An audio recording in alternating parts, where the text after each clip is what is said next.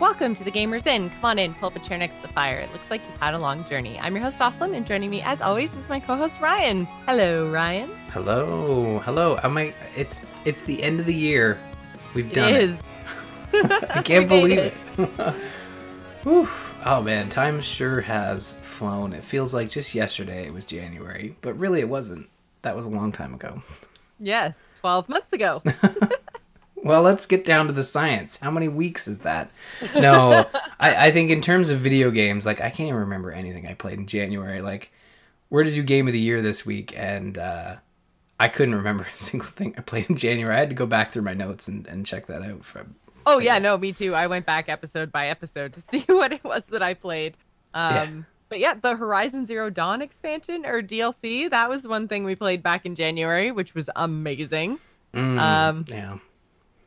Yeah, I, it was it was a fairly decent year in gaming, to be honest. Um, there, w- I mean, I, I feel like it's going to be very hard for anything to really compete with twenty seventeen because there were so many amazing offerings that came out that year. Not to say that stuff in twenty eighteen wasn't great, but it mm. just it seemed like when I was going back through my notes from twenty eighteen, there seemed to be a lot more like smaller indie titles on my list. Like I was I was kind of amazed at the amount of like small kind of digestible things that I played. I didn't play a whole lot of like the big huge things. So like I didn't play God of War or Assassin's Creed Odyssey or um I feel like there was another one that I didn't play uh of like the big ones. Yeah, but I, like Spider-Man, Red Dead, like there obviously we we we touched on those over the last you know couple months, but uh yeah, like a, a big year for big games, but no real no real like immense open world R P Gs like uh,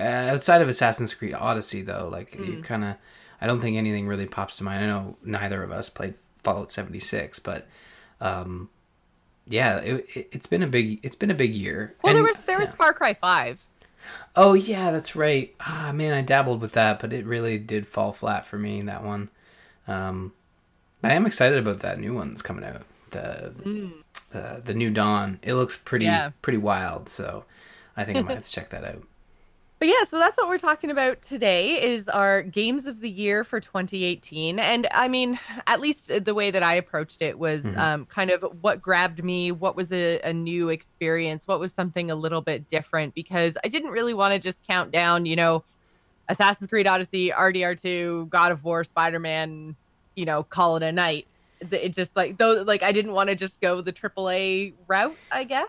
Yeah. So, I mean, I, I think we're gonna have some interesting conversations here, and I, mm. I actually guested on uh, Pixels yesterday. So, um, if you guys aren't aware, it's uh, Patrick Beja's show. We did a Game of the Year yesterday too. So my picks are the same, but there's two voices on this show versus five voices on the on Patrick's show, Pixels yesterday. So I feel like I'll get to to talk it out a little bit more. So I'm looking forward to going through the stuff with you too, Ryan. But sure. um, before we jump into our, our games of the year, our experiences of the year for uh, twenty eighteen, I wanted to remind everybody that you can still donate to Extra Life. So um, the Extra Life campaign is going to be available for the next eleven days.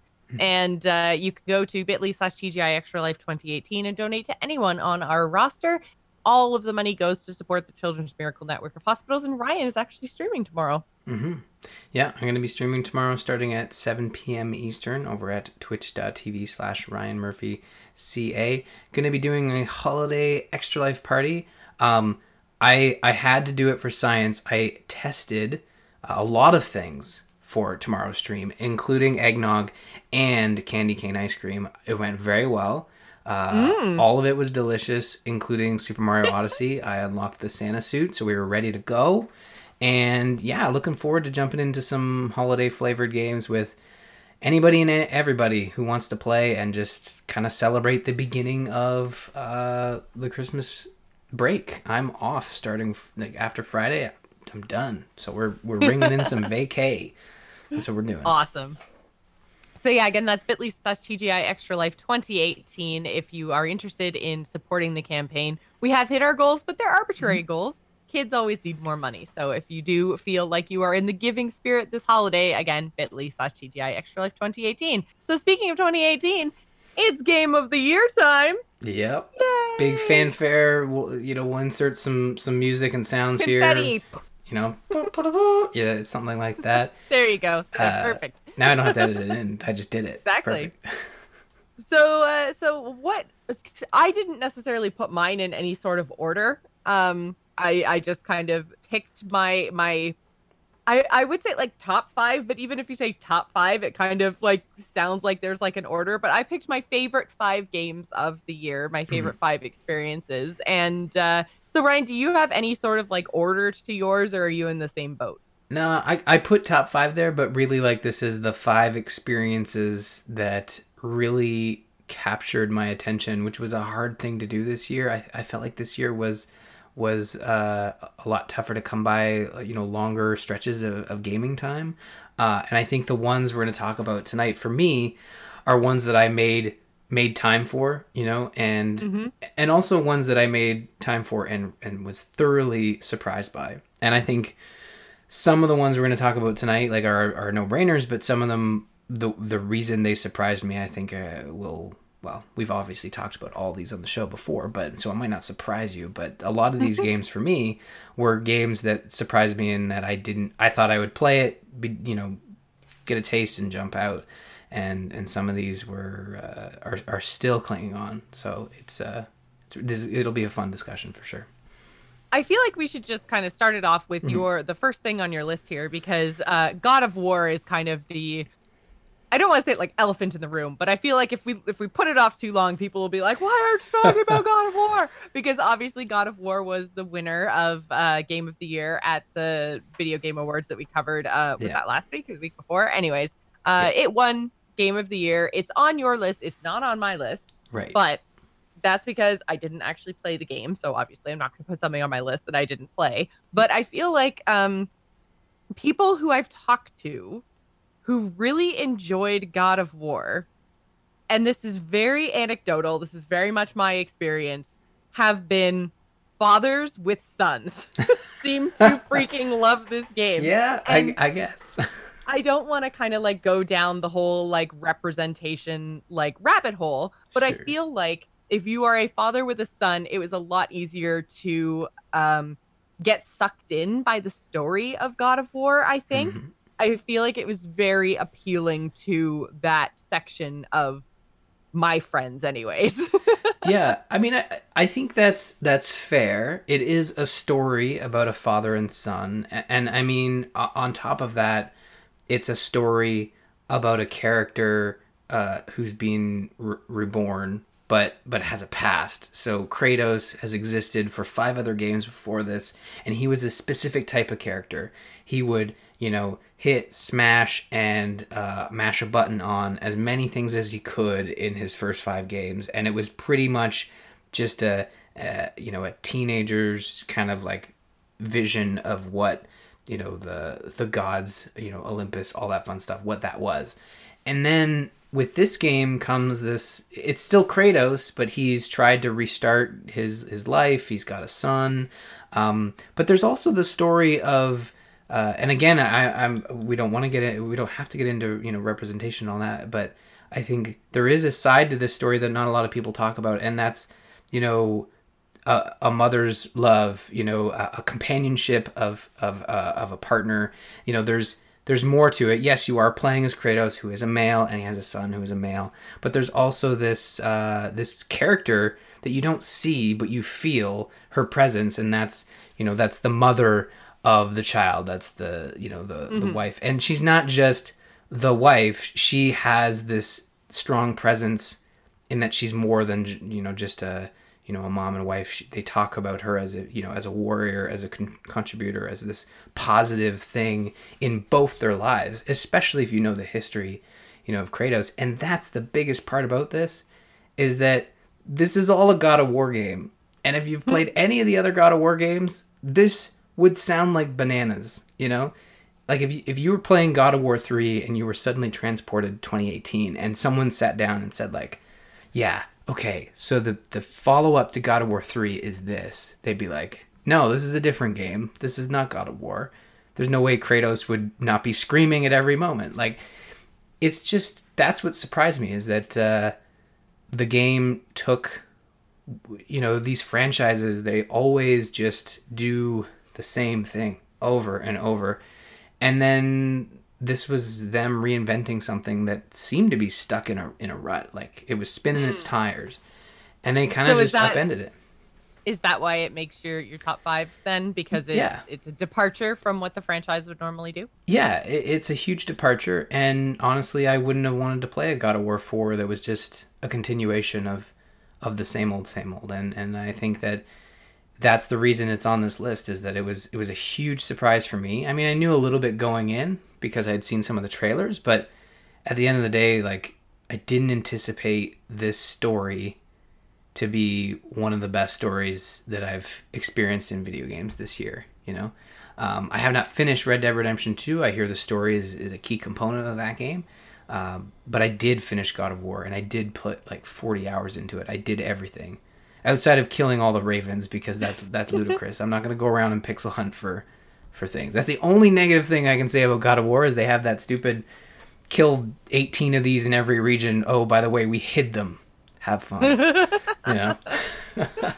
But uh, I think you should play it. I think you dig it. Like, I think that the father-son relationship, yes, allows some folks to get into it a little quicker than others, but I think the gameplay is solid. You know, the the the North the Norse mythology is solid, and the characters are really good. And it's on sale, so uh, you can pick it up right now. I think on with P S Plus for like thirty bucks, and that's Canadian. Hmm. So.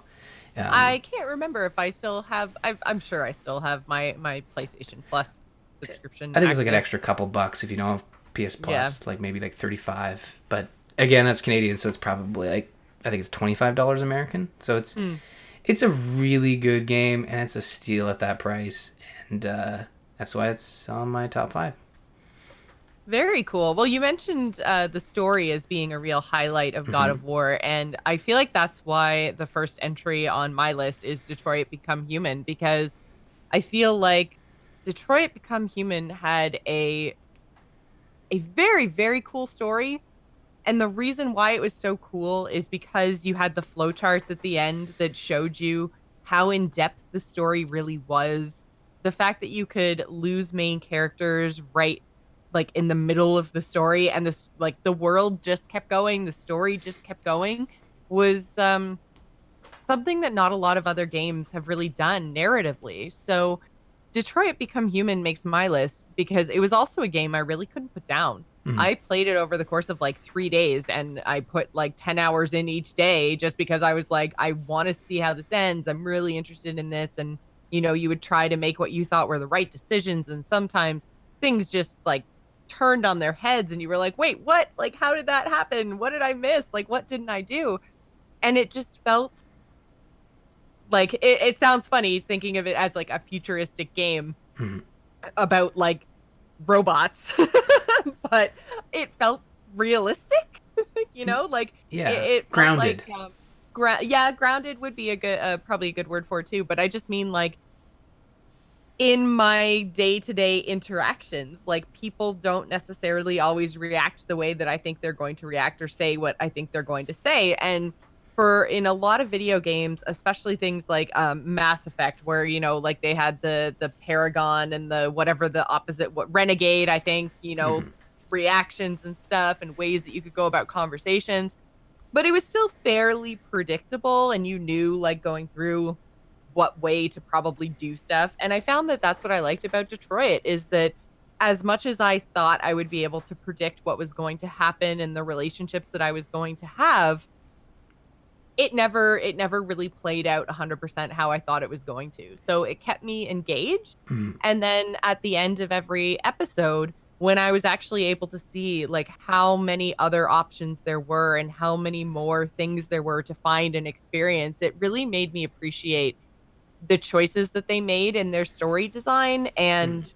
made me want to to go back and experience all those other potential branches to the story, which is something that normally like I, I wouldn't really do. Like I wouldn't do a second playthrough just for the story, but this felt like you could have three, four, five playthroughs and have a different story every time, which I think is an incredible narrative feat. Yeah. I, th- and I'm going to be, you know, perfectly open and honest. There's a, there's a game on my list that uh, that I subbed in because Detroit was going to be on my list, and I I knew you were gonna you were gonna put it on yours, so I was like, you know, I'll I'll sub it out. But Uh, it, a great game. One uh, another one of those. Again, another PlayStation game. That I think there's going to be a bit of a trend here. Um, Sony just killing it this year. I don't know what twenty nineteen looks like for them, but twenty eighteen was a was a good spread. And it was, yeah. Detroit was one of those games where I was like, no, this is, I'll get it, but I don't know if it's going to be something that's really going to click with me. I, I've never finished a Quantum Dream game. Uh, and I think that's the, the company. It's like a David, it's mm-hmm. David Cage is the director. And a lot of people, you know, don't talk very highly about his writing. They don't talk very highly about the themes he uses. But this one, to me, it did it did click in a way that, like, the writing was, was solid, the themes were good, and I wonder if maybe it's because it's a story being told about, you know, it's a story set in, obviously, Detroit in the United States, and I wonder if maybe, like, there's it's just a little too raw down there, maybe that's why, like, the States, you know, some of our uh, American friends didn't enjoy it as much, but I thought that it, it still didn't go full, you know, uh, full twenty... twenty eighteen, you know, like it's it kept to its own world but sort of borrowed from the real world, you know, like uh the androids going to Canada where they they are free, you know, uh Russia and the States fighting over the North, you know, uh, mm-hmm. you know, the Arctic, and those sort of like futuristic things happening in the background were were good set piece uh, dressing for the game. But really, I don't know.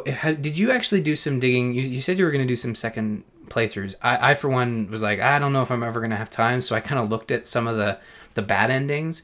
And I am, even if I'm going for the bad ending, I find it very difficult to force myself to make the wrong choices, knowing it's going to go to a bad ending. But I, I so I YouTubed some of them. Some dark stuff happens in this game that I don't think either of us experienced. Uh, some really dark stuff. Uh... Did you nuke the city? Because I totally nuked the city. No, there's like... There's that was, like that was uh, my actual official like ending that I chose. Yeah, there's like... like uh, I guess a bit of a spoiler here. But if you do really, really bad as the androids, um, it, bad in the in that you fail, you actually get sent to like concentration camps. And that's all I'll say. Super dark stuff. Um But yeah, like the game ha- goes places, and I think my ending was fairly positive. I might have, I might have died, but like the person I was trying to save survived mm. in Canada. Uh, but yeah, so there was a there was a, a best ending that I missed, but I got the the good ending. But it was a well set up game, like for for a branching story path type game. I think they really nailed it with the branching paths and stuff. It felt like there were consequences to your choices, right? It felt like there were consequences, and it felt like there were actual, like there were just so many different potential ways that your story could go on the way to so many potentially different endings. And I feel like other narrative experiences where, that we've had in the past have always pretty much ended up in the same place. Like Mass Effect had three endings, but they were all basically the same. Let's be yeah. honest. Like they weren't all that different. And like, but here, like you said, like there's like the androids can nuke the city. The, um, the humans can win and send the androids to concentration camps. You know, the, the androids can solve things peacefully. The, like, it just, it, there's some, something like seven different endings for one character, and then there's like five different endings for another character, and then there's mm-hmm. another like five or six endings for the third character. And just the fact that and and they all inter- intertwine with each other because all the characters come together about two-thirds of the way through the story, so you can actually like I don't know, just the complexity, the sheer complexity of the the narrative of this game is is worth Uh, a mention for uh, for top games of twenty eighteen, I think. Yeah, like the game employs a lot of story-based games employ like the diamond effect. Like it starts at one point, branches right. out, brings it all back. Detroit is more like a shotgun blast, you know. But, but... I was gonna say just a triangle. Like you all start in the same place and then you branch out into a yeah, bigger triangle works. But, yeah, this is a little bit less graphic. Violent?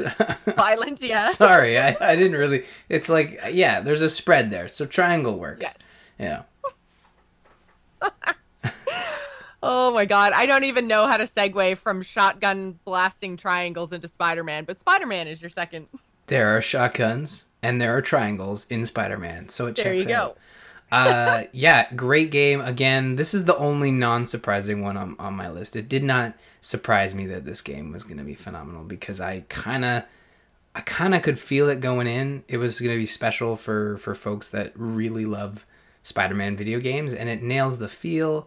The story was also good to me. Like, I felt like it was presenting that slice of Spider-Man, like it was its own thing, set eight years after he became Spider-Man, so there's no, like, origin story. There's no, like, ooh, growing pains. I think that was a really, really good choice for them, yeah. narratively, to...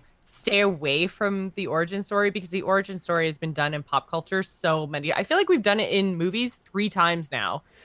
It just like in, in the yeah. last like fifteen years, which is too too much, too many times. Yeah, it's it's secondary only to how Bruce Wayne loses his parents, you know. Yeah. uh, and and in this game, I feel like they they tell a compelling story. They introduce characters that have been in the Spider-Man lore in different ways, so they give them, you know, uh, different origin stories and different relationships. That's the other thing is that it very much kept you guessing, because mm-hmm. things that you thought that you knew from Spider-Man lore, comics, whatever, were in a lot of cases flipped on their head in the Spider-Man video game, which was a nice, again, a nice change. It it, bre- it breathed like fresh life into the Spider-Man franchise for me, mm-hmm. and because, I mean, I agree, like, Spider-Man is, is definitely a game that should be entered into this conversation of, of our favorite games of this year, because, I mean, the most telling thing for me mechanically was the fact that I didn't use fast travel in Spider-Man, because mm-hmm. swinging through the city was so much fun. So I feel like there's never been another game that I have played where traversing the world was so engaging that I didn't use the uh the fast travel system. Even in Horizon Zero Dawn, which was obviously my favorite game from last year and an experience that I thought was basically flawless, even there I was using the fast travel system, because I was like, oh wait, I just have to get over there. Oh man, okay, yeah, craft craft my little my little food pack, and then yeah, bam, fast travel, go. Um so I mean, even in a game that I loved as much as Horizon and and had such an engaging world, I still fast traveled. But yeah. I didn't. The only time I fast traveled in Spider-Man was to get the achievement. That's it. Yeah. Once I figured out that riding the subway was the fast travel, then then I went and got my subway riding achievement and stopped trying to jump on trains when I saw them going by, and then dying to the walls when I ran into them. Well, and the game just takes Spider-Man's charm and Peter Parker's charm and just puts it all over the game. Like, in the interactions with characters, the way you're swinging around town, interrupting, you know, crimes, doing the story missions. It always feels like Peter, this is Peter, this is a Peter Parker game, this is a Spider-Man game, and it's all over the place. Like, there's no question there's that there's that charm and, and uh, uniqueness to this, this game. And, and the fact that it's been kept, it's been keeping in our conversations for the last, you know, since launch, basically, with the, with the D L C that they've been supporting it yeah. with, has also been fantastic. You know, it's not, I don't think there's D L C that comes out a month after the game that is like, superb one hundred percent, but if you're ex- giving me more of a really great game and it's and, and it's good stuff, like, I'm happy with that. And and the Spider-Man D L C has been good. I know the the last episode of City That Never Sleeps is out tomorrow, I think, and I'm like, I've already got my PlayStation four in rest mode. Uh, they just added the Raimi suit from Spider-Man two thousand two.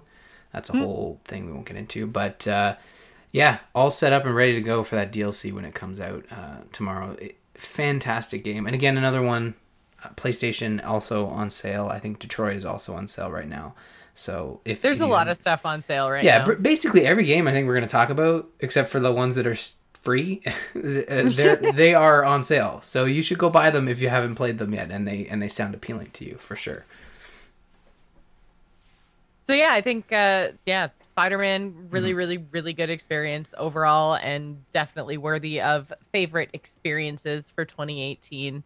Uh, unfortunately, I never did finish the story. I really should go back. I just got distracted with other stuff. But uh, I mean, like, I, I basically, like, I mean, Shadow of the Tomb Raider came out right around that time, which mm-hmm. surprisingly, Shadow of the Tomb Raider, and then that kind of rolled right into R D R two. Neither one of those are on either of our lists, which I feel like is is almost like just worthy of talking about in and of itself, because right. I feel like um, they were two huge titles in twenty eighteen. And um, for me, with R D R two, I just fell off after mm. like I finished the second chapter, and it took me so long to get through that second chapter that I kind of like finished it and went, oh, okay, here's a good stopping spot. And then I never picked it up again.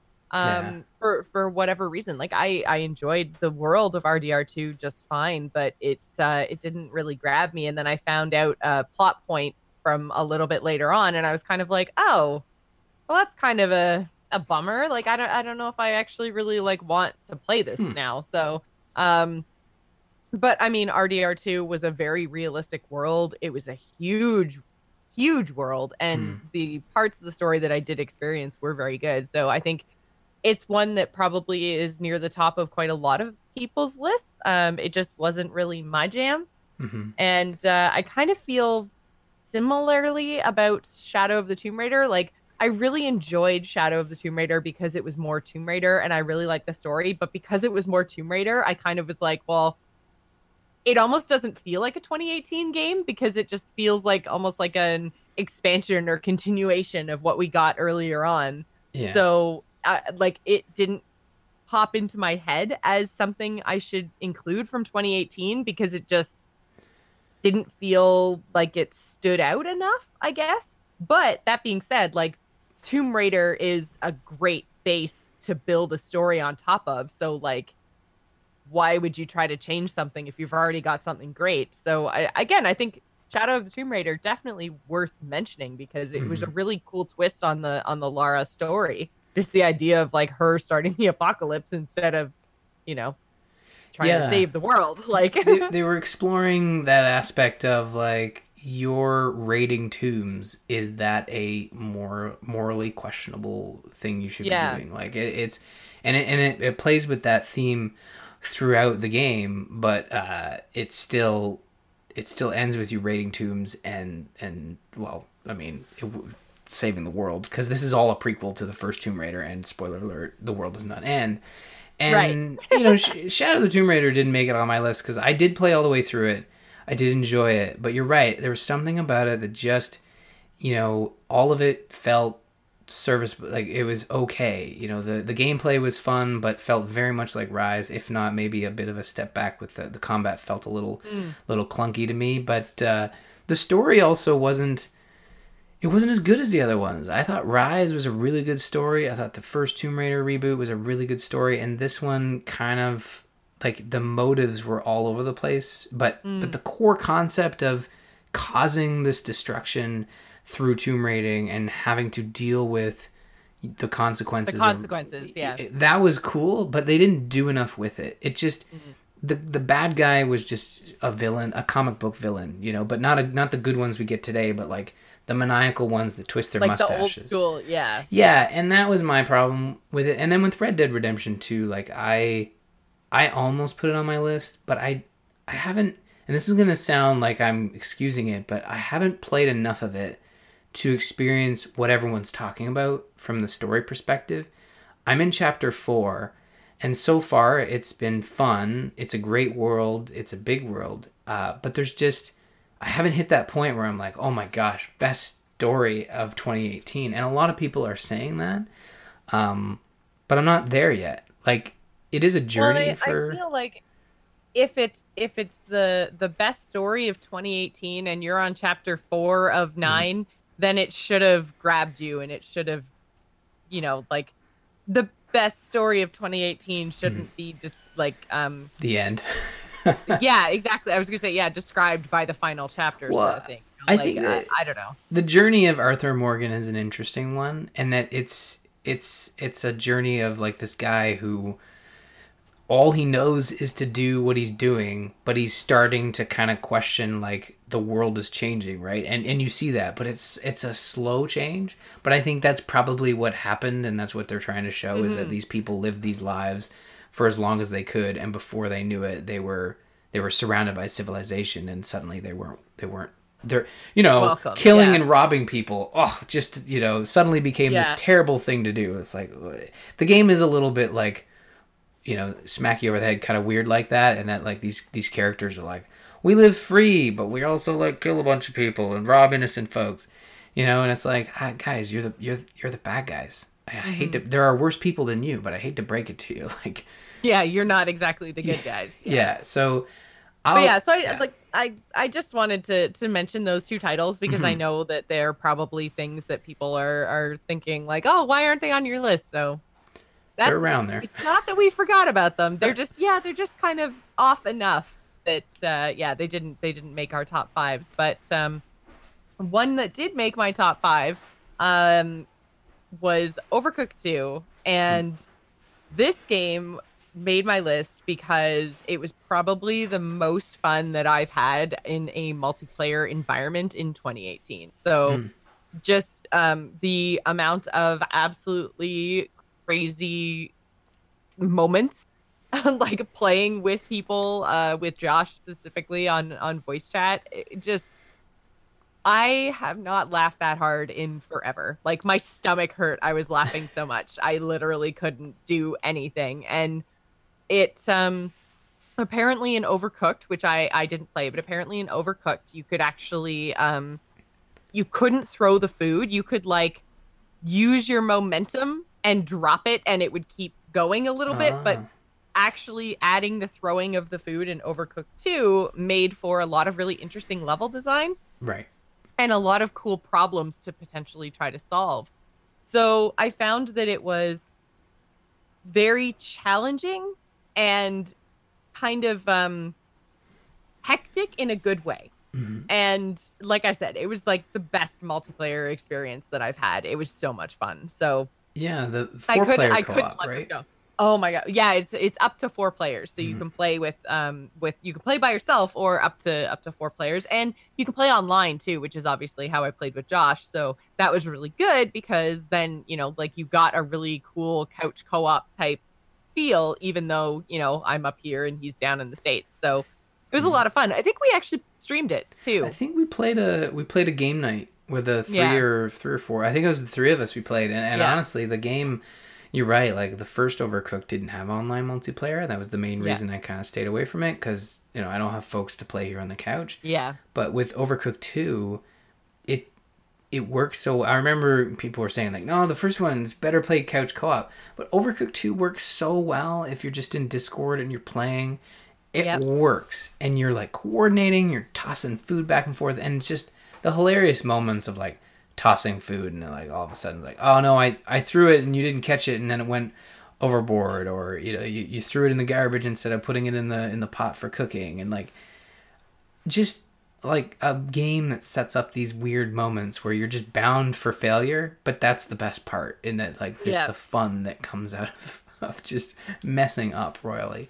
You know, and they've already put game. out uh, they've already put out free D L C too. So oh. um, there's there's more stuff to do in Overcooked two now, and, and like I said, it's free. So um, I, I really can't recommend it enough. It was a super fun game, and like I said, I played a lot of um, kind of shorter, smaller mm-hmm. experiences this year, and uh, Overcooked two was one of those. It was actually kind of hard to pick between a lot of these uh, a lot of the like smaller experiences I had this year. They were really really there was some really good stuff that came out this year.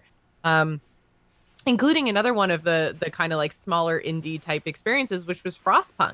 Mm-hmm. So this one, I, I talked about it, I, I guess probably like six months ago or so, I think it came out. And this is the one that was the um, alternate eighteen eighty-six after Krakatoa erupted. And in the video game, the alternate, I guess, past is that um, it basically erupted and caused a volcanic winter. So the entire planet essentially freezes because all the ash up in the air, it blocks out the sun. So you have to, with the final remains of civilization from London, go north and try to find coal stores that the government mm-hmm. set up.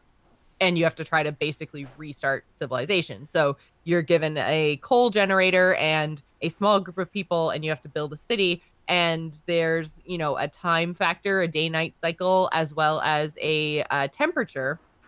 And then there's also the the four different modes, three of which launched with the game, one of which has been, uh, again, free D L C as another scenario, another way to play. So it's, um, I mean, Frostpunk, I had so much fun in. I found it, um, I found it challenging, mm-hmm. but not punishing, which I really like. So I felt like I was able to learn and do better over and over. And I didn't, even after like I failed, I never felt bad like restarting a city. I never felt bored or like, oh man, I have to do my first ten days again. Oh, this sucks. It's like I felt like each time I went back to it, it was as engaging, if not more so, because I was like, okay, I know, you know, ten days from now, it's going to drop by ten degrees and I need to make sure that I've got all this stuff before then. And, you know, it was almost um, like a roguelike city builder, I guess. Like. Oh. That's a, well, it like it isn't actually. There's no, no like roguelikeness to it. There's but no it's progression like, carry. No, there's over. no progression or anything. But it's just like the more that I learned, then when my city failed, I could go back, start over, and do better. So it's not actually like roguelike, roguelike, but that's kind of the feel that I got because it's like every time I went through, I learned something new and then took that back with me to the start again.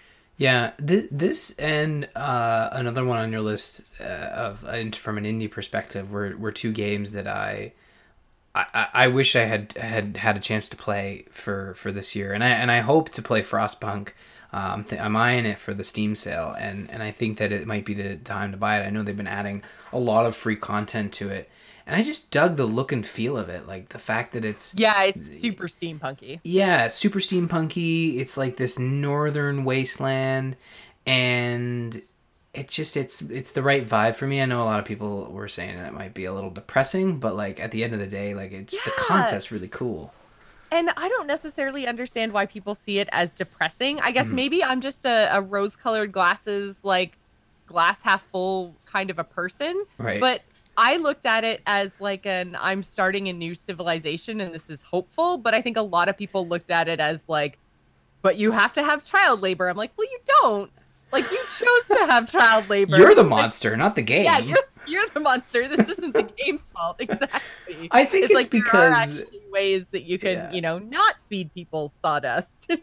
Oh, okay. Well, I, I, I was just going to, before you said that, I was going to say, and maybe before you said the child labor thing, I was going to say that maybe the reason we're so cool with it is because we do live in like a winter wasteland, and like sometimes it feels like in, in mid-January it's like, okay, like we got to find a way to, to get this dumpster fire working or the furnace working a little better. I don't have a dumpster fire in my house, uh, but I hear they're nice and warm. Um, I, I think that uh, I think the game looks really cool, like from a from an art perspective, and. I'm trying, you know, I really like the, the team behind the game. Uh, they're the they're the team that made um, This War of Mine, which is like a, mm-hmm. a, a sort of like a, a civil uh, civilians living in war, you know, kind of simulator. Yeah. And it was very dark and, and very depressing. Um, and they kind of took that and they turned it and they made this Frostpunk game. And um, yeah, I, I think I'm going to check it out. I, I'm looking for, you know, an experience I can play on my P C for uh, the holidays, and I think Frostpunk might be might be it. Just something passive, something I can I can do while, you know, having you know, just just relaxing, as opposed to something more of an active game, because it's a it's a turn-based click and management type game, right? Yeah, it's like it's a it's a survival city builder basically. Right. So, um, like things do you can slow down and speed up time and. You place buildings in, and the reason I thought it was really cool is that it you're building your city in a circular pattern, which is mm-hmm. something that I've never had to do before, because you're basically um, starting with a generator in the middle and then working your way out from that. So like the rings get larger and larger and larger, but since they're farther away from the generator, it's harder to get them heat and power and things like that. So um, it was it was an interesting twist on a city building genre. So right. um, that's yeah, that's why it uh, it made my list for this year. Um, and you mentioned another indie title on my list and that you wish you had more time to play it. And I. Absolutely. Like if, if I had to put something at the very top of my list, it would probably be this one. Um, mm. Subnautica was amazing. I still haven't finished my playthrough completely, but the just absolute beauty of this game and the idea that it was like, I guess like three-dimensional in a way. Like I know, I know most video games now are three-dimensional, but just the, the, sense of like anxiety that I got because you could have like you were underwater, so it's like you had a lot of, you had to keep your like air intake like in mind. And so you had to think of like, even the distance from you to the surface was, you know, a potential hazard. And then there were obviously sharks that could come from any direction. And then, you know, it just like all of these different potential um, hazards and things in this fully three-dimensional, like you had you had the ability to move up and down instead of just like the four directions, really made for an interesting space to move around in. And especially in a game where you're doing a survival type thing, which normally is not my jam, but I felt like Subnautica had just enough story in it to keep me interested and to keep hmm. pushing me away from, you know, the safety of my of my pod. Um, sorry, Thrall is Thrall is like trying to bat at my face right now. You're being adorable, but I'm busy. Um, sorry. Aww, poor Thrall.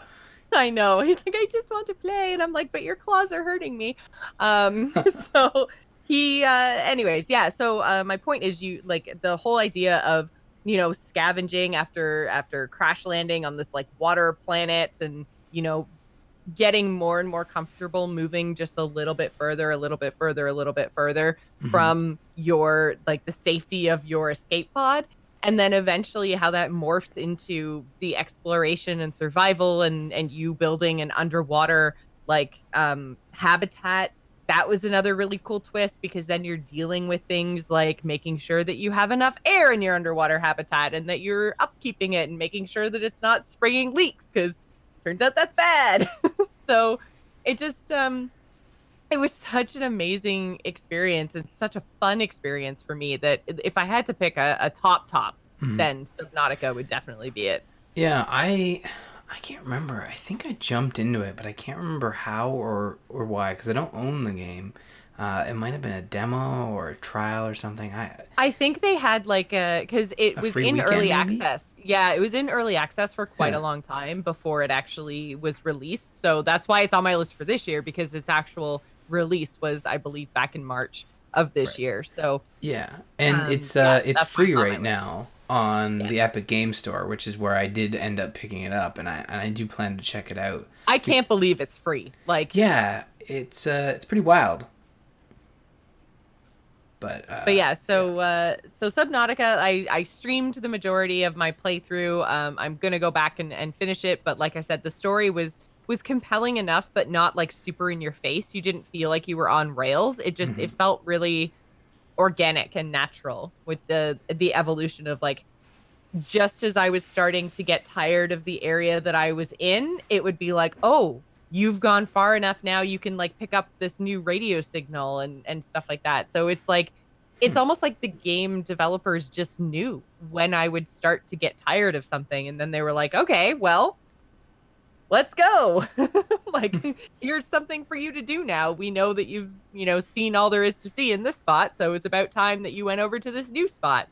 So it was it was a nice directed take on the survival genre, because I don't normally like survival games. Like, just going into a sandbox to to build and, and survive has never been my jam, but there was just enough sprinkling of story in Subnautica, plus beautiful. It's beyond gorgeous. Mm-hmm. Um Yeah, it's it's definitely worth picking up. And like Ryan said, it's free on the Epic Game Store. It's, um, as far as I know, on sale on Steam, but uh, free on the Epic Game Store for another couple days. So if you guys haven't picked it up, then please, please go and try it, because even if it's not your jam, you should uh, you should give it a try. And you can also do it in um, a mode where you don't have to worry about food and water. So mm. it's more of like an exploration story-based mode um, that then you don't have to worry about things. Because I remember, like, that's the mode that I played through in, was the don't worry about food and water mode, because uh, the chat room was like, yeah, no, if you don't like survival games and this is your first playthrough and you just want to see what the game is like, just forget about food and water. And I was like, okay. And then so I like I had all this like fish and stuff in my bags, and I was like, what do I even use this for? Like, why is it? And then it's like, oh, wait, because in other modes I would be hungry right now and I'd yeah. have to cook the fish. So okay, that makes sense. uh, I, uh, I a couple things about this one is that uh, there's a V R mode, and I kind of want to try yes. it in V R just to see what that's like. But uh, I don't think I could do that because no. there were times like I was even afraid to like jump into it. Took me like a solid hour to actually like leave my the safety of my pod because I just like being in the water. I was like, I'm gonna get eaten. I'm gonna be get eaten. Like no no no. Depth like totally destroyed my ability to play underwater video games. And there's sharks in this one, is there not? There are sharks. Yes. Okay. Alien yeah. sharks. Uh, yeah. The other thing is, I, I guess there's an expansion coming out next year, which is like a Frozen type thing, like not the oh, cool. cartoon Frozen, but like Frostpunk Frozen. ah. It's just a bunch of Let It Go musicals for Sub- and for Subnautica. Yeah. Yeah. Oh, cool. Yeah. Very cool. So what about you, Ryan? Because I know I just I did like three in a row there. Yeah. So, but they all they all seem to kind of lead into each other. But no, it's uh, true. You've got some newer titles too on your list here. Yeah. So I mean, this should come as no surprise. It's the it's the sole and uh, Switch game on my list. I almost said Nintendo game, but that's not true. But uh, Super Smash Brothers Ultimate, huge huge fan of Super Smash Brothers, and the reason. This one's surprising to me. It surprised me is that I, I usually pick up the Smash Brothers game and it's a long haul. You're buying this game once. Yeah, so I'm surprised can... that you even felt that you played enough to like put it on your list because this yeah. like just came out.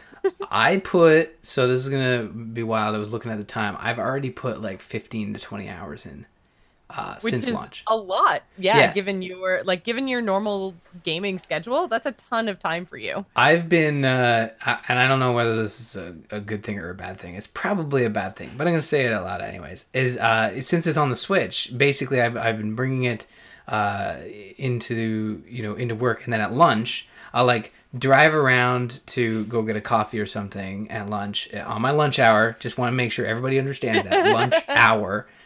Driving, you know, down to get a coffee so that my car heats up just enough so that I can park at the at the park in the parking lot and play Smash Brothers in the car before it gets too cold in the car because it is winter here, right? Yes, you it know? Is winter. So uh, it's quite cold outside. So I'm playing in my car and I'm like I'm playing a little mini game of Frostpunk in my car. Except I'm not lighting like fires or anything. I'm just trying to trying to keep the heat going. Trying to keep warm, yeah. You know, and being environmentally cautious. Uh, cautious. I'm not like leaving my car on for an hour while I'm playing the Switch. But no, I've I've been getting like you know half hour, a lot of like half hour here, half hour there, thanks to the Switch, and I've had no problem playing this in in handheld mode. And uh, the fact that they have all these different kinds of modes that I can jump into to progress the the game has also been this this great. You know, boon for the game. I know a lot of folks say they're really un- upset that they have to unlock the whole roster, but to me, that's been the driving force for me to keep playing is to unlock that mm. roster slowly. Because could you imagine if you had seventy-four fighters to choose from right from the get-go? You'd be, you'd your eyes that's would just a little boggle. Overwhelming. Yeah. Yeah. So I've uh, I've been really enjoying totally... the progression. By the way, totally not the worst thing that I thought. I thought you were going to say something along the lines of like, you'd had the Switch and be like, oh yeah, honey, I'll totally watch the kids. And then you're just playing Smash Bros or something while the kids are like tearing up the house. And you're just like, no, keep it down, kids. Daddy's playing Smash Bros. no, no, no. Uh, no. Yeah, so it could have been, it could have been so much worse. It, it could have been worse. I, I think really it's the, it's the, it, you know, I did, it's not like I'm driving around town just to get the car warm. Like I, I'm at least going somewhere that I was, that I needed to drive to. Like I, I just wanted to make sure people understood it was, it was my lunch hour. Uh, so I, I've been really, really digging that game, and I've just been, I've been basically playing a little bit every night, and, and I was really thinking Smash Brothers would just be this game that sits there and, and I play every once in a while when we have, we have friends over. Uh, but I've, I've really been digging the, the single player progression. So I, I'm, I'm going to keep playing it. And you know, that's kind of why it's on this list. It is, it is my favorite Nintendo game that's come out this year. And, but it's also like, it's keeping me busy, which is surprising. Yeah, I was actually looking at my list, and I didn't play a whole bunch of stuff. I mean, I played Overcooked two on the Switch, but mm-hmm. it's not actually a Switch game. Like, it's cross-platform, so there were, like, I could have played it other places. Then there was Mario Party, but outside... Oh, and I guess technically uh, Super Smash Brothers as well, but I am not good at it and don't really enjoy it. So, um, like, yeah, only three Nintendo titles on my just list of games that I played this year, which is uh, which is really weird, so... I guess, um, well, I played Xenoblade Chronicles two as well, but I think that came out right at the very end of last year. I think technically it was like a December fifteenth or something title from last year. So, um, But yeah, I didn't. I didn't actually do a whole lot with the with the Switch this year, no. which was kind of surprising. It was a. It was a. It wasn't a big year because I went through my list, and a lot of the list was like D L C for games that came out. Yeah. Last year, like the Octo expansion for Splatoon two and the Donkey Kong expansion for Mario uh, plus Rabbids. But like in terms of releases, you had Pokemon, uh, you had Mario Party. Oh right, which I didn't play. Yeah. Yeah, I, I really dug Pokemon, but it it didn't quite. cut the list uh it didn't make the list but uh yeah like a lot of like second this was like the off year but kind of the Smash year for for Switch mm-hmm. and then next year I think is going to be a big year for the other titles. Like there isn't like a big huge one coming out. There's a lot of, you know, secondary titles. I think it, you know, Animal Crossing, Metroid, Bayonetta, stuff like that, where they're going to have more of a, you know, uh, every other th- two or three months kind of thing, as opposed to this year where it was like one big release, but a lot of smaller, you know, yeah. niche audience releases. So, um, yeah, for sure, it, it's not a it's not as big a year as the year before with the mm-hmm. Switch. So our last two games, um, actually, it's it's kind of interesting because both you and I picked games that we did podcasts about. Mm-hmm. So I know uh, I'll I'll let you go first, Ryan, because I do want you mentioned that it wasn't your only. Oh shoot, we totally I totally skipped over Assassin's Creed. I am so sorry, Ryan. No, no, no. Talk about Assassin's Creed before before we go talk about the other two. Yeah, like quickly, like Assassin's Creed Odyssey, and and I think the reason we almost skipped it is I don't think I talked about it on the show. I think maybe once, but I can't really remember. I picked this yeah. one up not too long ago, about a, less than a month ago, and I wasn't sure about it since Origins. I really couldn't get into. There was something about it that just wasn't working for me. It was the character, it was the setting, it was the quest setup, something, the combat, just all wasn't clicking. But then, you know, people are talking about, oh, you can pick a, a female protagonist or a male protagonist, and you can, uh, it's Greece, it's colorful, the characters are vibrant. I'm like, all right, fine, I'll check it out. So I picked it up and I started playing as Cassandra. Uh, which, and I've heard she's the better of the two. She is. I mean, like, because I've heard it actually also makes a difference, like which mm-hmm. character that you picked. Like, it, there's different story beats and stuff. So I've heard that her story is more engaging. Well, we talk about, you know, representation in video games, and like God of War, Spider-Man, even Detroit, I think is two-thirds, you know, male main, main yeah, characters. Yeah, yeah, two of the main characters are male and there's one female, yeah. And I like to have different main characters. And it's it's just, it's nice to be able to play as a female protagonist every once in a while. It gives you a different perspective. Characters interact with you differently. You just, you get to tell a different story from a different perspective. Uh, or in, in Assassin's Creed's uh, case, the same story from a different perspective, because it is, you choose either Alexios or Cassandra, you get the same story, but characters will treat you differently uh, and interact with you differently based on who you choose and how you act, because there's dialogue options in this one. Uh, the combat felt snappier. There's boat combat, which is actually a lot of fun. Uh, I think we talked about that, and that it was the last time was in uh, Oh. Yeah, we were trying to figure out when the last time was that they had ship combat. And, and then was, someone corrected us was, in Discord. Yeah, we thought it was uh, Black Flag, but apparently there was Assassin's Creed Rogue that also had it, that came out after Black Flag, but is a game that I don't even remember ever existing. So yeah, it was one of those ones. Not that, that I'd say you're lying, but no, no, no. It's, uh, it definitely was not on my radar at all. Yeah, but I, I really... I'm really liking Assassin's Creed Odyssey, and I think that if you get a chance to pick it up while it's on sale, uh, you you might dig it. Because I I also really like the way they've set up the world, and that, you know, Sparta and Athens is at war, and you have the ability to, you know, interact with that war going on around you by, you know, reducing the power that one side holds over another in a certain area of the map. And you do that by just progressing, doing... So normally, if you're in an open world, it's like, I don't know, kill five guys and, you know, kill this other guy who has a, you know, a gold bar around his nameplate. And usually that gives you extra X P, but in this case, it gives you, you know, all that stuff. Plus, it degrades their sort of, uh, their war power in that area.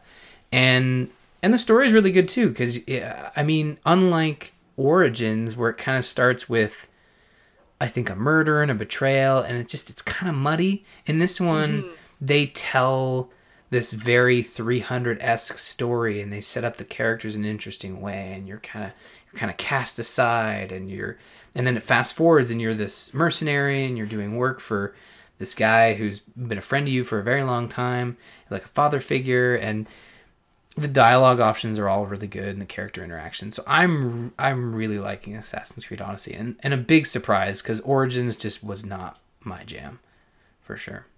Yeah, me either. I'm just I'm looking at the at Assassin's Creed now, um, mm. just the the system, and apparently in twenty thirteen was Black Flag, twenty fourteen was both Assassin's Creed Rogue and Assassin's Creed Unity. So yeah. uh, Rogue did come out on the older systems, Unity came out on the new systems, and Unity was the one in France. And I did play, I played Unity, I played Syndicate, I played Black Flag, but somehow I just, I, I totally and completely missed Rogue. So, yeah. Um, and I, I'm thinking of it now, isn't Rogue the one that was like, um, oh, I feel like, wasn't there some sort of um, D L C or something that came out for it that had like the, um, there was a female character you could play as? Oh, uh, um, well, Liberation was a P S P game that got, or a P S Vita game that got a an H D re-release, and you played as a as a female assassin. Mm, um, maybe that's the one I'm thinking but of. Rogue, yeah, I don't know why. Like, Rogue just... Whew, well, not on my radar at all. It was overshadowed by Unity, but in a ba- like Unity came out and it was like their first shot at, at, at the next gen systems with the Assassin's Creed franchise. But it just it was it came in hot. Like it was not mm. a good game. It had bugs, and then Rogue was sort of their offering of like, hey, this is. It kind of felt like the B game, even though it was mm. it was it was much better received because it was built on old tech. It was built on a reliable engine.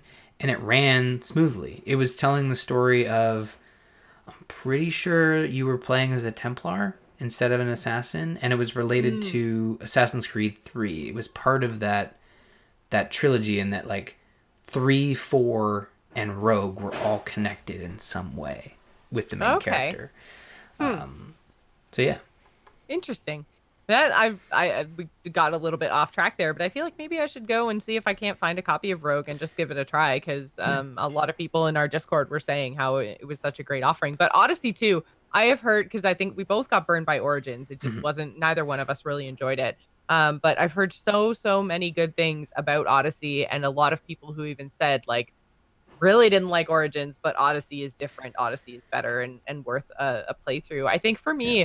Again, like I said, I, I played a lot of um, smaller experiences this year, and I feel like that's also part of what's kept me at arm's length from some of these titles, the God of Wars, the Odysseys of the world this se- this year, because mm. I just haven't had a lot of time. Like our raid team, uh, there was obviously Battle for Azeroth came out. Our raid team was like, okay, we're going to take things super serious this time. We're going to see if we can't get like server first kills and heroic and stuff. So it was very much like our, our raid team went super hardcore. And so it took up a lot of time, like not in a bad way, just no, it, it, it was an investment. Time.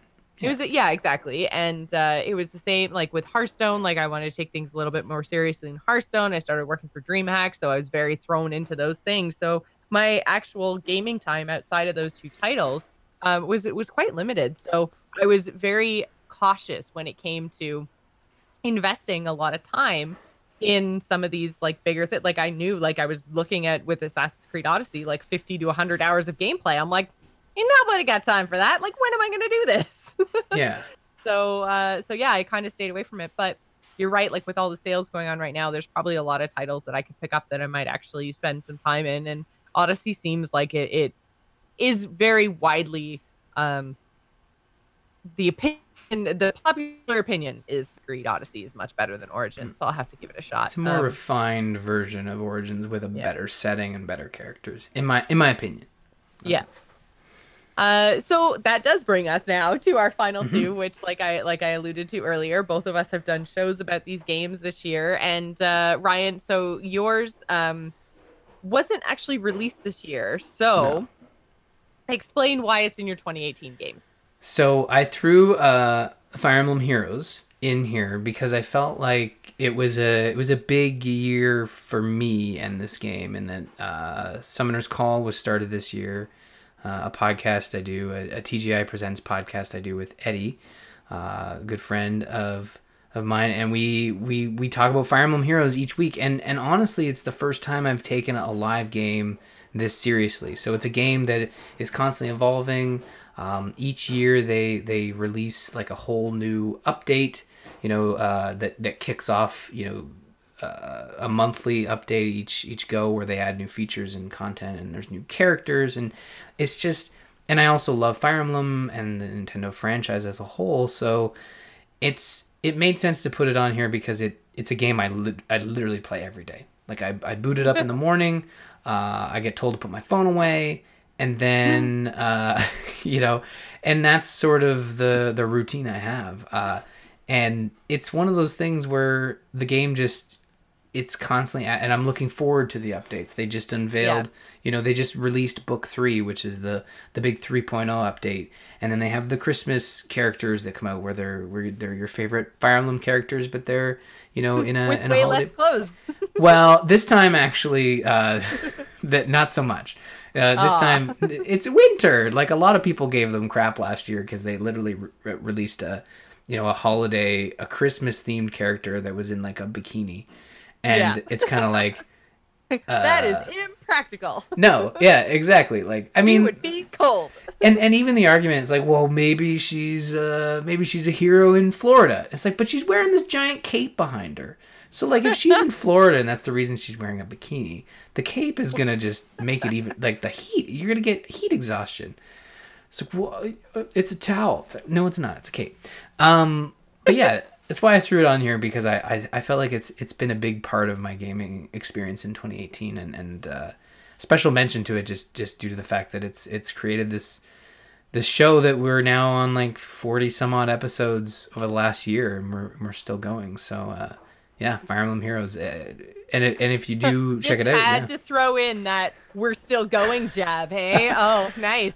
I mean, it's a little easier as the game has literally there are there are weeks where there's nothing, you know, nothing of, of new newness to talk about, but like that's few and far between. It is a live game that is updated nigh weekly. So uh, that's that's the only reason I say that. Well, my final game on the list, if you guys haven't guessed already, is Sea of Thieves, and I know I know what you're probably thinking. Why is this dumpster fire on Jocelyn's list of games of the year for twenty eighteen? Oh, that's a bit harsh, is it not?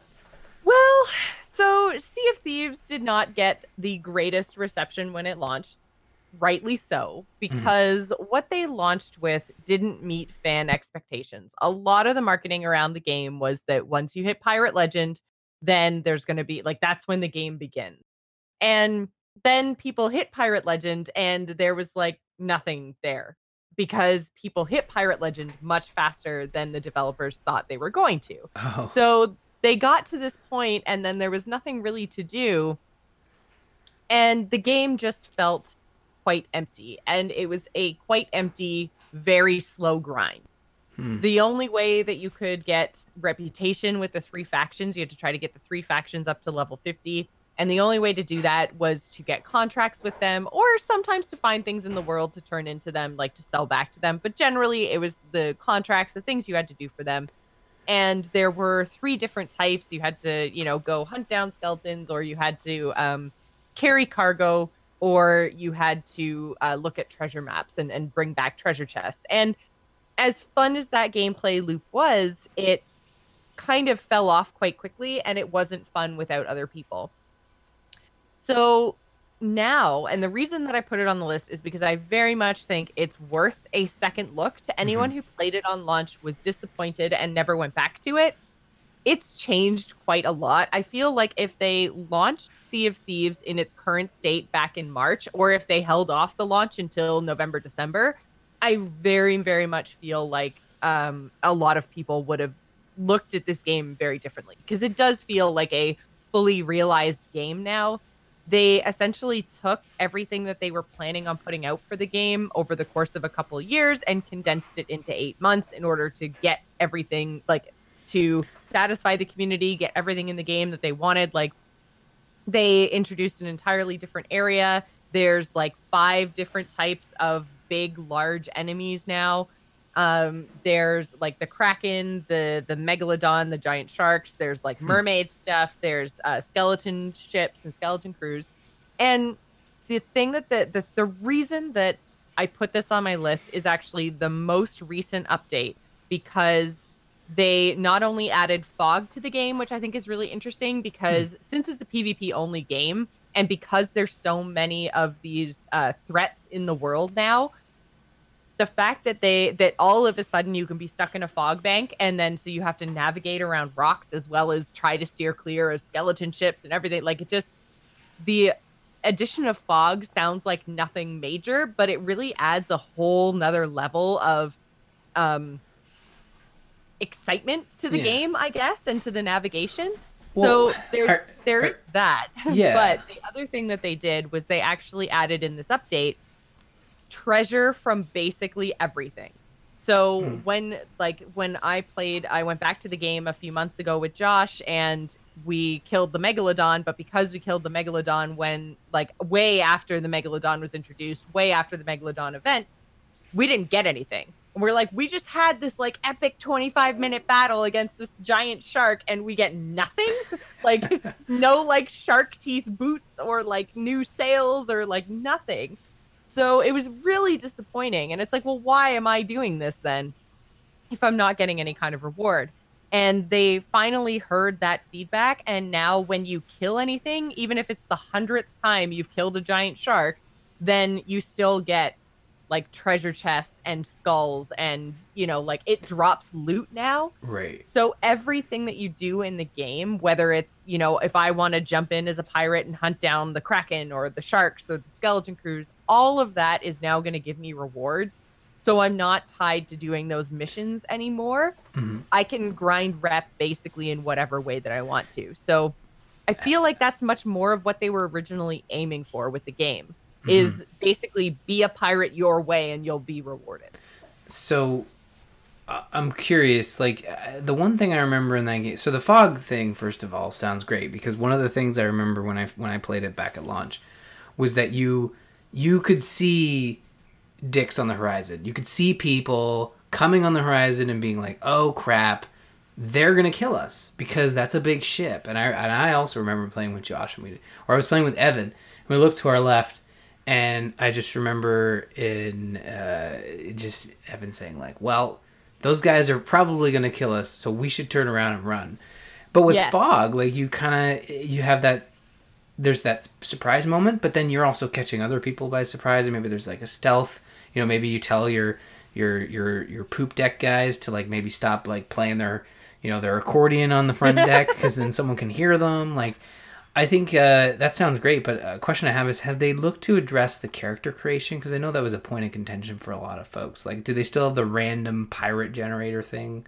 Um, I believe so, right. But they have changed a lot of the like.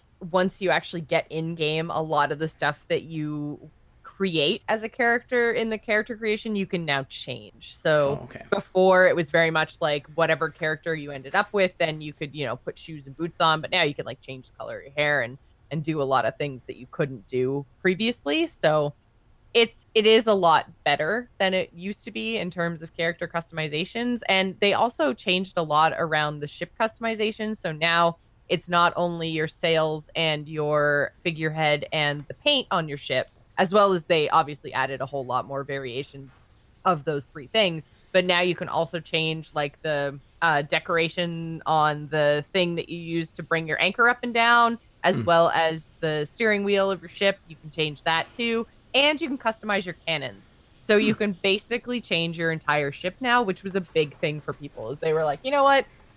I'm putting in all this time, I'm grinding all these, my ship looks the same as everybody else, you know, in a game where cosmetics are supposed to be the reward, I don't feel rewarded enough. So so I think they did they did a very good job of listening to their community, and this was something that I found even like while we were doing Shipwrecks and Shanties and covering things, like they were very active on the forums. They took things very seriously. They made a lot they did a lot of changes and hot fixes and patches and things that addressed the the issues that the community had. And as much as they said, and because I think sometimes this can be a problem if a developer bows. It's actually, we saw it with We Happy Few.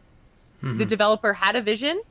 The community said, well, no, we want A, B, C, D, E, F, G things. And they went, well, okay, that actually makes We Happy Few an, ent- uh, an entirely different game. But okay, we'll we'll put in all of the bells and whistles that you guys say that you want. And in the end, they ended up with a mess. It was it was just a total mess of a game. So I think a developer listening to the community too much can be problematic. But I think in the case of Sea of Thieves, the developer listened to the community just enough so that it was still their game and it was still their vision. But things that the community pointed out that the developer didn't necessarily see in testing, they were like, oh, yeah, no, uh, if this isn't fun for you, then here's a thing that we'll do to fix that. Mm-hmm. And, you know, oh, you don't think that there's enough hazards in the world? Well, you know, instead of one Megalodon per server, now there's five. Like, they very much, they, they did things that appeased the community without changing what Sea of Thieves was. It was this, it, it, it was a very delicate balancing act, but I think they really pulled it off. And like I said, if you tried Sea of Thieves on launch, it's almost a different game now. Hmm. In in a good way. Like, the world feels full and populated and like fully realized, and you can go and do whatever you want, and it, like, you can make alliances and crews now, which you couldn't do when the game originally launched. Granted, it's still PvP pirates, so Ryan and I could make an alliance and then I could go ha ha ha ha and break the alliance and shoot him in the back. Uh, That's still it's a thing R, that can happen. Jocelyn. There it is. Thank you. Yeah, much better. Um, but yeah, it's definitely worth another look, and it's why it ended up on my list for games of the year this year, because it was it was a beautiful base of a game in mm. March when it launched, or in February when it launched. I can't remember now, but it, at the beginning of the year when it launched, it was a beautiful base, and they've really fleshed it out, and it's worth a second look if you haven't played it since it launched. And it's still available on Game Pass, so if you've got the Game Pass, again, you could just you could jump right in for, for free, air quotes for free. Yeah. So I, it's, it's yeah. worth another look, I think. And mm-hmm. I mean, if um, anybody wants to play, I'll totally play with you. Yeah. So you could just uh, clip that out. You can still put play it on the... solo. Yeah, right. You can still play solo. But... Oh yeah, for sure. And uh, it's always was... more fun with friends. Oh. The game is is way. I tried to play by myself and I got lost. So like playing with a friend is is, is essentially the way it, ha- it you should play this game. It's the way I think it was designed in that. Yes, with that in mind. It was for sure. Designed to be a social game for sure. Mm-hmm, mm-hmm. Yeah, well, that's really. So cool. I think that does it. That's that's our top five each experiences of games in twenty eighteen, and so I'm sure that you guys are gonna agree with some and not agree with others. Uh, I know my list I felt like was probably more eclectic than I thought. Like I, I just I don't know. I feel like I, I have games that nobody else has as games of the year this year. Yeah, I mean, like the thing is, Sea of Thieves is one that, that I think a lot of folks will be surprised. But again, like that's the beauty of of the way we've set up this type of episode, is that these are our games, yeah, uh, our favorite games of twenty eighteen, and you know, for me, like a lot, I, I do feel a little, you know, bad that a lot of them are like the triple A. You're going to see them on a lot of these lists, but at the end of the day, it's it's what it's what I made time for. It's what I really enjoyed, and um, I didn't play a lot of smaller games, at least ones that really really captured me. It was a lot of bigger ones. Yeah, it's ones. Funny. Normally, normally I'm the big game person, and you're the yeah. little indie title person, and we totally like flip-flopped roles this year. I don't I don't know why, but it, it was just a big year for big games, and yeah. I. I am notorious for not passing up. Like this list is like basically, like essentially the first three is. There's no way I would have I would have skipped on these. Like uh, they were just. I'm one of those gamers that I just I if something's big and bombastic and, and it's getting really good reviews, like I was like, well, I have to play this or it's going to be spoiled. Yeah. And I'm really glad, you know, God of War and Spider-Man uh, was not spoiled for me. Uh, Super Smash Brothers, not a, not much of a spoiler type game, but yeah, uh, it's not a, it's not real. Ha- I mean, there is there is a, a campaign and yeah. there's a story there, but it's it's not uh, it's not in depth the way God of War and no. Spider-Man were for sure. But there are moments but, in God of War and Spider-Man that are like, and, and in Detroit as well that, that yes, you would not yeah. want to be spoiled for sure. Yeah. Uh, so wanted to remind everyone, you can go over to patreon.com slash thegamersin if you like what we do here and throw us a couple of dollars per episode. You can also go join in the conversation over at bit.ly slash TGI Discord. You can jump in with other fans, and, and Ryan's in there quite often as well. Yeah. I mean, I'm in there, but let's be honest. Ryan does most of the typing. You're in there. You were in there. You were talking about uh, it's stuff. I can't remember what what came up, but you had responded you to somebody. You talked about the stuff and the things. Yeah, no, definitely. I, I am in there. I am checking it all the time. But uh, yeah, Ryan is the more active of the two in those conversations. But anyways, again, patreon.com slash thegamersin if you'd like to support the show. We have a Patreon ad this week from Simon, who says, Weekly News Desk is a podcast all about the geek news this week. You can join your two knucklehead hosts, Andrew and Simon, as they keep you informed on movies, T V, video games, and books. Find them on iTunes or at weekly news dot com. So we put the call out in our Discord for mm-hmm. uh, games of the year from you guys, and uh, we got quite a few responses. So a um, couple of you guys, Green Fox and Opera, definitely agree with Ryan on the God of War front, which I thought was really cool. Um, nobody nobody put Sea of Thieves in, though. I just, I don't understand. Civ didn't get his list in. Yeah, Civ didn't get his list in on time. I still, I don't think Civ would have put Sea of Thieves on his oh. list. He, I, I feel like he wanted Sea of Thieves to just be a different game. Actually, I think he wanted Sea of Thieves to be Atlas. He's super stoked about Atlas oh. coming out. I think so. It's out today. It was supposed to come. It was supposed to come out yesterday, but then oh. uh, got delayed until Friday. So oh, that's okay. always good when your early access gets delayed. Yeah, those are good signs. It already got delayed to yeah. like. Uh... It already got delayed to from like last Friday, I think. So it's it's about yeah. a couple weeks old. Yeah. Yeah. So uh, I guess yeah, maybe servers aren't stable or something. I'm not really sure, but uh, but anyway, so yeah, Green Fox and Opera, thank you so much for writing in for God of War. Opera also wrote in for Persona five. Mm-hmm. Was that this year? I thought it was last year. It was last year. I, I think when I when I did the call out for sure, I had mentioned that, like, what games did you play The, uh, ah, this year that were that made a big impact in, in your gaming life, and I think Persona because five Persona is one of five, those. That was a big one last year. I know we talked about it a couple yeah. times, and I feel like was might have actually been Josh. Jim's, I think, was big into it, and Jim as yeah, well. Yeah, Jim. Yeah, Jim or Josh or both were uh, were very big into it last year, and, and it was up on their list for, for games of twenty seventeen. So, uh, Opera's in the chat room right now saying he cheated. He didn't cheat. I was just kidding. I wanted to make sure that I had all my facts correct. That's all, Opera. Don't worry. Um, but yeah, I, I know uh, Persona five still is a title I haven't played, but I've heard such great things about that, you know, maybe, again, I need to watch the sales. I feel like I'm going to have a sh- shopping list at the end of this episode. Well, yeah, I'm, uh, with Persona five's main character, Joker, I guess, getting announced as Smash Brothers D L C, I'm kind of holding out hope for a Switch port, so I might wait mm. for it to come out on Switch, but we'll see. Uh, and then we also had a uh, Super Smash Brothers Ultimate and uh, Pokemon Go write-ins from Whirlwind. So, uh, again, Pokemon Go, I can see that, like, with the, with the Friends update this yep. year, I can see, like, it got more onto my radar again because it was a title that I had, you know, jumped on when it first came out, but then fell off of. And it's very much one that I, that kind of comes and goes. And I like to do when I travel.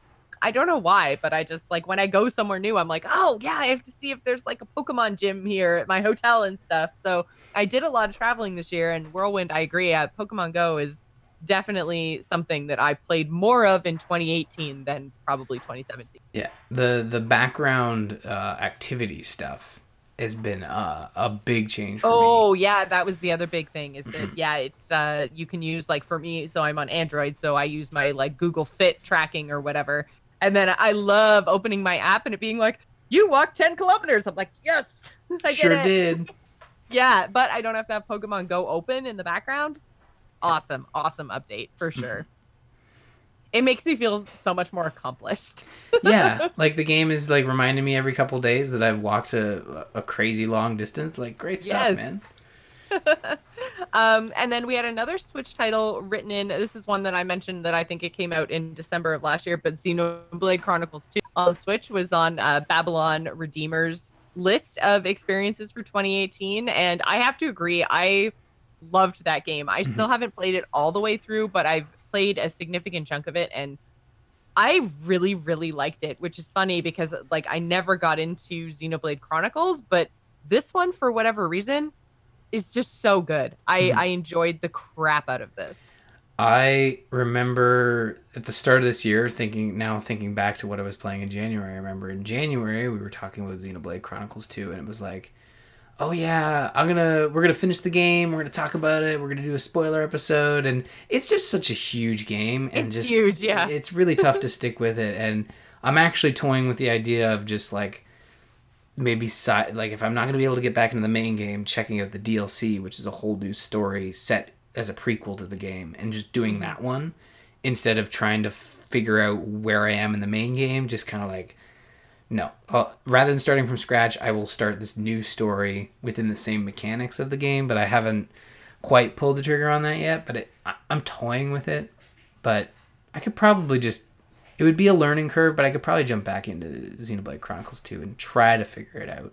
Mm-hmm. I just haven't had the time to to, to See, really and this try is that. The other thing is that I have so many games that are very much like Xenoblade Chronicles two that I already own that I really want to play through, but I just haven't been able to find the time. And I'm like, how can I justify buying God of War and Assassin's Creed Odyssey when I have mm. Xenoblade Chronicles sitting there n- unfinished? Like, no, Jocelyn, play your library, damn it. Well, you should play your library, damn it.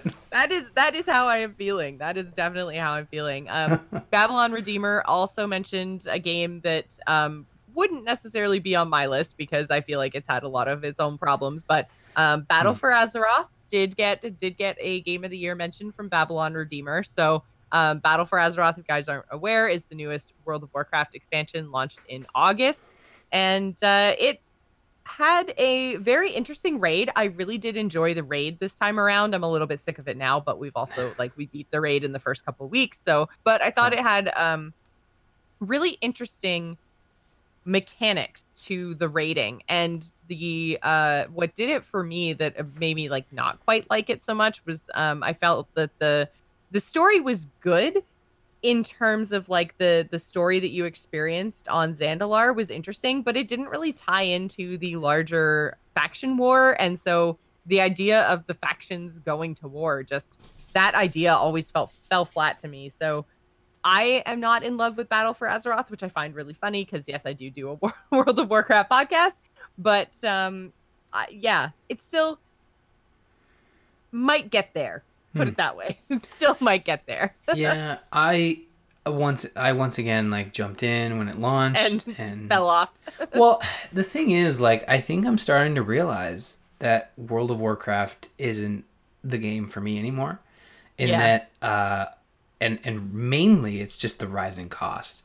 You know, like mm. it's it was a hundred dollars to to play this expansion. That was the.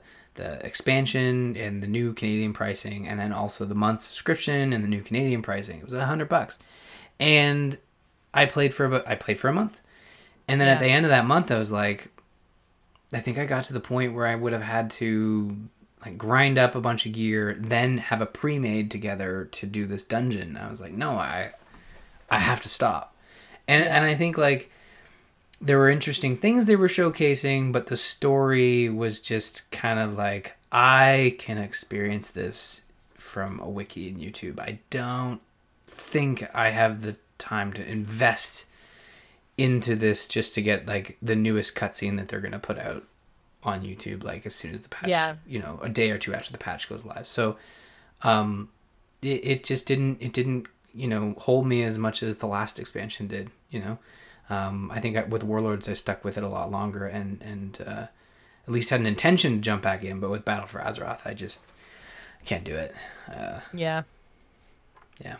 Understandable, dude. Understandable. Uh, so that brings me to the biggest list that we got this year. And I will admit that I recognize only two titles on this list. And the mm. only reason that I recognize the second title is it was uh, Jeff Kanata, one of Jeff Kanata's picks as well.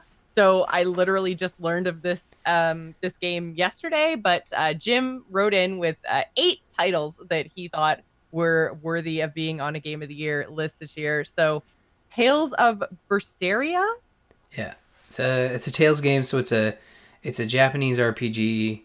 Uh, I think it came out maybe late last year, maybe mid last year. I, I can't really remember, but yeah, it's a it's a Japanese R P G, and, and I know Jim was all over it. He was he was talking about it on Twitter a lot, so um, no surprise that this is on his, his list for sure. Yeah, this is very much straight up his alley, I think. Uh, number two on his list was Beat Saber, which I don't know what that is either. Be- Beat Saber is uh, a, a V R game, and ah. I've actually played it.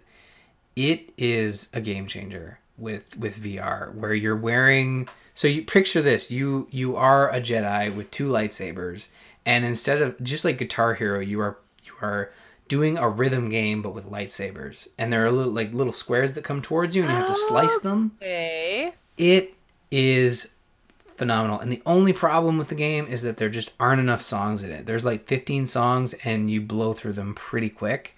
Um, mm. I know Jim picked up a P S V R, and a couple of these games on here are... are uh, Or thanks to that P S V R that he picked up on sale. And yeah, it's it's honestly a game that sells V R, but like it still doesn't quite puncture through that price issue, where if you have a P S four, it's I think like two to three hundred dollars for the headset and a couple games. But if you're looking to play it on the Rift, like you're looking at a computer and then yep. like the six hundred dollar setup, like it's it's an expensive endeavor for a twenty dollar game with fifteen songs. But it's yes, a great game. Exactly. Uh, and that's always been my issue with getting into V R. First of all, like I don't want to play a lot of the like V R experiences.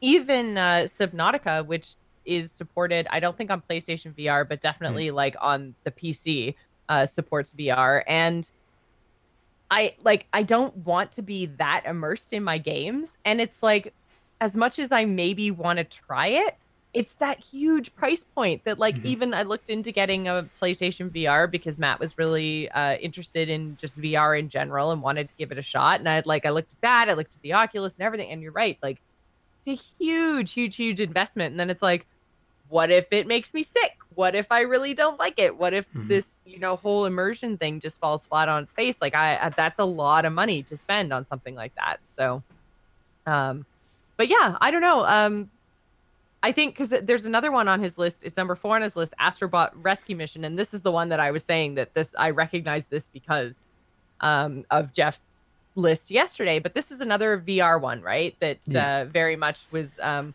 I think the, the way that Jeff described it was like the most fun he's had in a video game this year. And oh, wow. if it had, if it was Mario instead of like PlayStation, that it would have been everyone's game of the year. It's just that it kind of flew under the radar. Ah, well, this, yeah, it's a, a P S V R exclusive.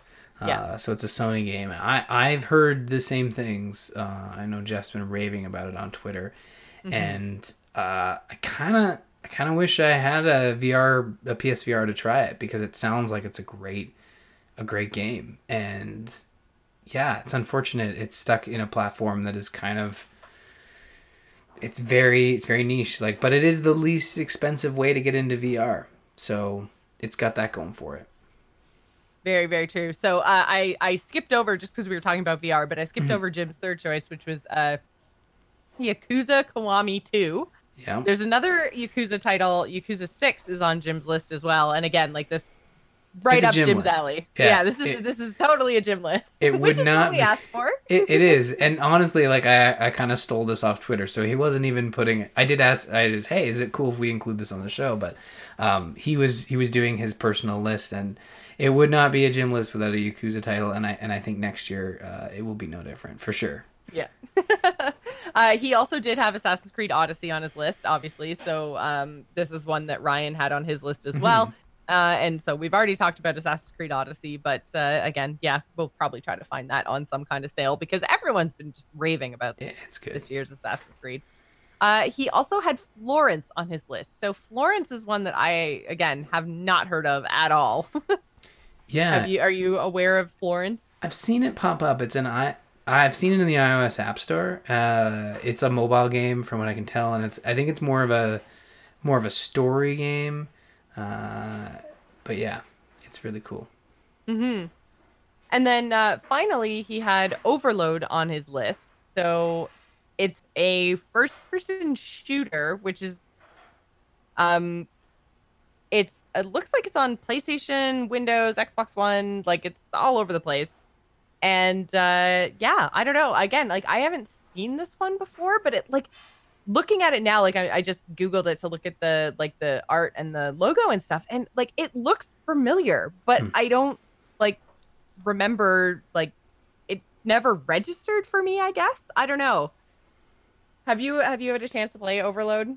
No, uh, I haven't. And honestly, like I it was, I saw it on this list, and I'm like, it sounds like a game you might have played, or like we might have played or saw. But uh, then, then I thought, like, no, it wasn't called Overlord or Overload. So I've never, I never really, I've never really heard of it. And and yeah. this is the thing about, about Jim's list is, like, if you remember last year, he put Doki Doki Literature Club yes, on Literature there. Club. And I, did we both play it?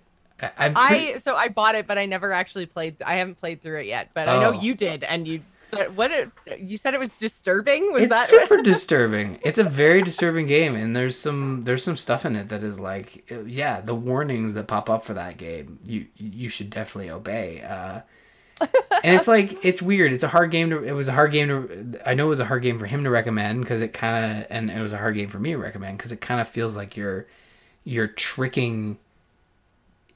You're tricking your friend into playing this game that is going to scar them. Uh, and But yeah, I don't think Overload is that, though. But maybe maybe this is the gym game that we need to play. Mm-hmm. It's, uh, yeah, I mean, I feel like that Jim always comes up with these awesome lists of these way out there titles that mm-hmm. most of the time I haven't even heard of. So, but I generally, whenever I play like a Jim stamp of approval game, I usually end up enjoying it. So yeah. I'll have to take a look at these. And I, I love that the the main like triple A title on his list was Assassin's Creed Odyssey. So again, I feel like Jim's stamp of approval, I need to go play that game. So thank you guys so much for uh, sending in all of your games of the year for twenty eighteen. We really appreciate it.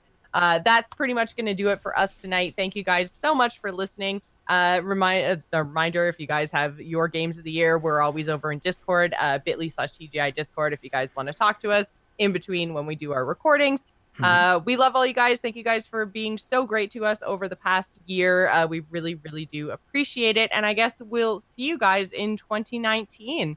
So if you'd like to visit us on the web, you can do so at gamers in podcast dot com. You can also find us on Twitter. You can follow me, Jocelyn. I'm at Joss Plays. Ryan is at R. Murphy. And don't forget to follow the show at The Gamers In. The video versions of all our episodes are streamed on Thursdays at eight thirty p.m. Eastern on twitch.tv slash thegamersin and are available after the fact over on Twitch. And if you'd like to email the show and let us know what your lists are for twenty eighteen, please do so at info at gamersinpodcast.com. Thanks for staying at The Gamers In. Remember, tune in next week. Well, I guess not next week, but, you know, no. two weeks from now. Yeah, we're taking holidays. A week off. Yay.